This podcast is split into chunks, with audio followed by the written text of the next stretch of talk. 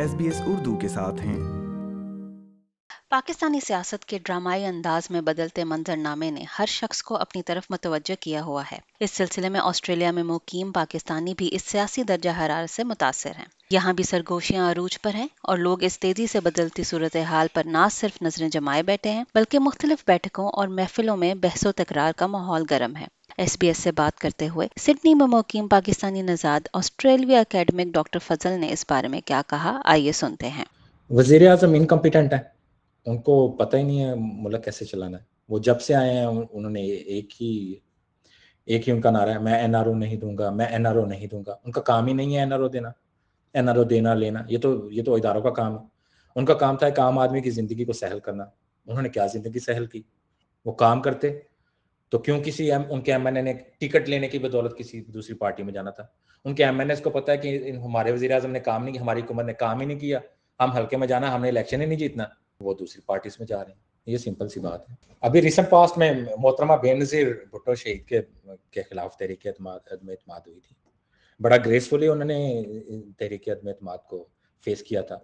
کوئی کسی وزیر کے انہوں نے نہیں کہا تھا کہ جی ہمارا دس لاکھ کا مجمع آئے گا، اس مجمع میں سے گزر کے جا کے ووٹ ڈالنا، اس کے کسی انہوں نے سندھ اس کے اوپر اٹیک نہیں کیا، کہیں کچھ نہیں کیا۔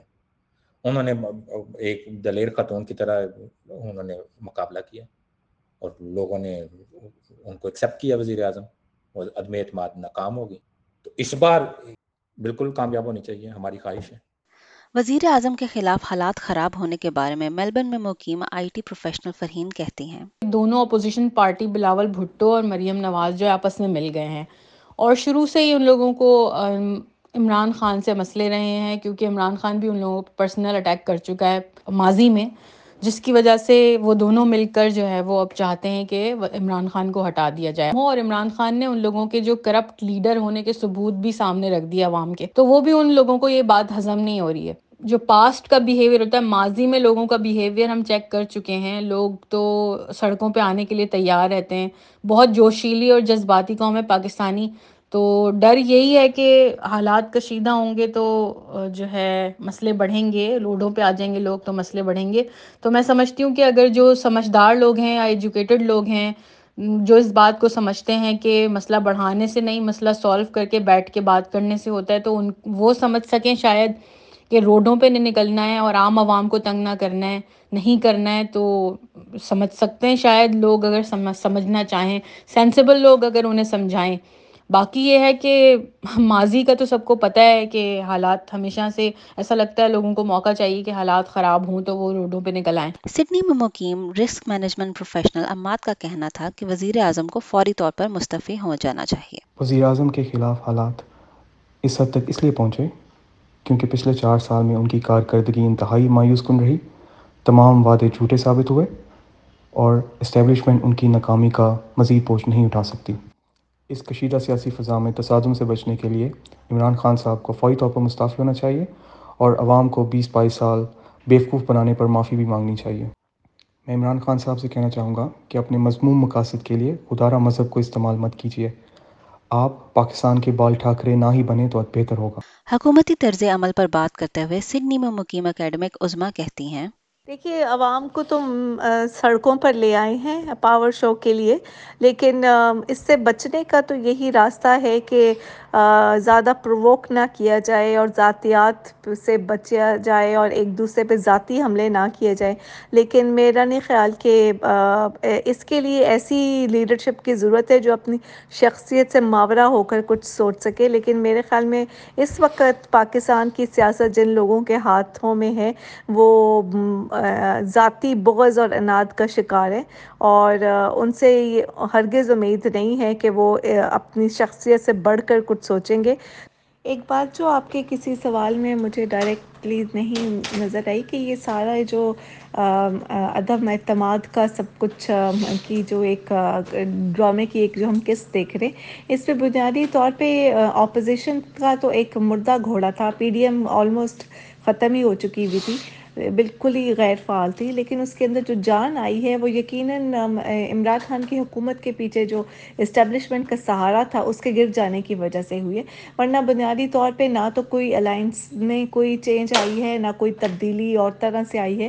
تو، اور اس وقت اگر آپ دیکھیں تو عمران خان کی اسٹریٹجی بھی جو ہے، وہ حالانکہ یہ تحریک عدم اعتماد تو پارلیمنٹ کے اندر پیش ہونی ہے اور ارکان نے اس کا فیصلہ کرنا ہے، لیکن وہ جس طرح سے عوام میں جا رہے ہیں جلد سے جلوس کر رہے ہیں، تو بنیادی طور پہ وہ پیغام جو ہے وہ ارکان کے لیے نہیں ہے، بلکہ افواج کے لیے یا اسٹیبلشمنٹ کے لیے وہ یہ دکھانا چاہ رہے ہیں کہ ان کی، وہ آج بھی عوام کے ایک مقبول لیڈر ہیں اور ان کو اگر کسی چور دروازے سے ہٹایا گیا تو اس کا ریئیکشن وہ دیں گے اور چپ کر کے آرام سے بیٹھنے والے نہیں ہیں۔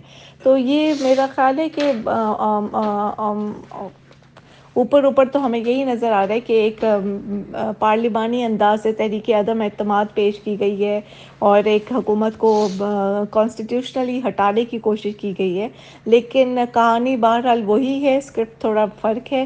اس کی بیک پہ اسٹیبلشمنٹ تھی، حکومت کی بیک کے اوپر جو ہٹ گئی ہے، تو اب یہ سب کچھ ہمیں اس طرح سے ایک لکھا ہوا اسکرپٹ ہے جو اس طرح سے ہمیں پرفارم کرتے ہوئے نظر آ رہے ہیں۔ جب پوچھا گیا کہ معاملہ سلجھایا کیسے جا سکتا ہے، تو میلبن سے تعلق رکھنے والے ٹریڈ اینالسٹ وکاس نے کہا، ملک کے حالات اس وقت کافی خراب ہیں اور جس طرح سے نظر آ رہا ہے، دونوں طرف سے بھرپور پاور شو ہو رہا ہے۔ اور یہ سیاست جو ہے تصادم کی طرف جا رہی ہے۔ تو جہاں تک مجھے لگ رہا ہے، نہ اپوزیشن چاہتی ہے اور نہ حکومت چاہتی ہے کہ کوئی کھیلے۔ تو یہ تیسری قوت کو دعوت دے رہے ہیں کہ بھائی آ جاؤ۔ اور تم ہی ہو اب۔ تو دونوں طرف سے اگر تھوڑا سا برداشت اور سمجھ بوجھ کا مظاہرہ کیا جائے اور یہ اپنے اپنے ورکرز کو واپس بھیجیں اور خوش اسلوبی سے جو معاملہ ایوان کے اندر طے ہونا ہے اسے کریں، تو بہت بہتر ہوگا۔ کیونکہ اگر یہ تصادم ہوتا ہے تو یہ تصادم ایک تو جمہوریت کے لیے بھی خطرناک ہے اور عوام کے لیے بھی ہے۔ کیونکہ جنہوں نے ایوان میں بیٹھنا جا کے ان کو تو کوئی فرق نہیں پڑے گا، لیکن کسی غریب کا باپ، کسی غریب کا بیٹا، کسی غریب کا بھائی ضرور مرے گا۔ اور خون ان کے ہاتھوں پہ ہوگا۔ تحریک عدم اعتماد کی کامیابی یا ناکامی کے بارے میں اپنی رائے کا اظہار وولنگونگ میں مقیم ریسرچر اور اکیڈمک ڈاکٹر عائشہ جہانگیر نے کچھ اس طرح کیا۔ دیکھیں، اگر آپ پاکستان تحریک انصاف کے کسی کے اراکین سے یہ بات پوچھیں تو ان کا بالکل مختلف جواب ہوگا۔ اور اگر آپ اپوزیشن کی یا دیگر جماعتوں کے جو اراکین ہیں ان سے پوچھیں تو ان کا ان کا بالکل مختلف ہوگا۔ تو اس وقت سرخرو ہوں گے، نہیں ہوں گے، اس وقت اس کا تو اندازہ لگانا تھوڑا سا مشکل ہے اور پری میچور ہوگا لیکن اگر آپ فواد چودھری کی باتیں سنیں یا ان کی ٹویٹر پہ جا کے تھوڑا سا، تھوڑی ایک ایک دو منٹ گزاریں تو آپ کو وہاں سے تو بڑا کانفیڈنس جھلکتا ہوا نظر آتا ہے۔ فواد چودھری نے تو ابھی پچھلے دنوں بھی اپنے بیان میں کہا کہ وہ وہ اور پوری جو پی ٹی آئی ہے اور عمران خان بھی ہیں، وہ تحریک عدم اعتماد ان ان کو پوری گارنٹی ہے کہ یہ ناکام ہوگا۔ بلکہ انہوں نے تو اشارہ بھی دیا ہے کہ وزیر اعظم اور اسٹیبلشمنٹ ایک صفحے پر ہیں اور میں انہی کی بات آپ کو کوٹ کروں گی کہ انہوں نے کہا تھا کچھ دنوں پہلے کسی اخبار سے انٹرنیشنل اخبار سے بات کرتے ہوئے کہ پاکستان میں پہلی بار سب ایک صفحے پر ہیں اور یہ میں ان کی بات آپ کو بتا رہی ہوں، فواد چودھری کی، بلکہ انہوں نے یہ بھی کہا کہ ہر فیصلے پر ہماری کوشش ہوتی ہے کہ ہم تمام اداروں کو ایک ساتھ ایک پیج پر ہوں۔ لیکن عملی طور پر یہ پی ٹی آئی کی جو حکومت ہے، اس میں یہ چیز نظر نہیں آتی۔ لیکن سخرو ہوں گے، نہیں ہوں گے ایک ساتھ ہے، نہیں ہے ایک ساتھ، وہ تو ایک الگ کہانی ہے۔ لیکن سب سے بڑا نقصان جو پاکستان میں جس کو ہوگا وہ ہے پاکستان کی جمہوریت۔ پاکستان کی جمہوریت کو اس عدم اعتماد کی جو موومنٹ ہے، اس سے بہت نقصان پہنچے گا۔ کیونکہ یہ جو ایک یہ جو سٹیپ ہے، یہ ایک انتخابی عمل پر عوام کے اعتماد کو مجروع کرتا ہے۔ وزیر اعظم عمران خان کے خلاف تحریک عدم اعتماد اپنے فیصلہ کن مرحلے میں داخل ہو چکی ہے۔ اسی لیے ہم نے آپ کو اس پوڈ کاسٹ کے ذریعے آسٹریلیا میں مقیم پاکستانیوں کی آرا اور جذبات سے آگاہ کیا۔ لائک کیجیے شیئر کیجیے تبصرہ کیجیے فیس بک پر S B S Urdu follow کیجیے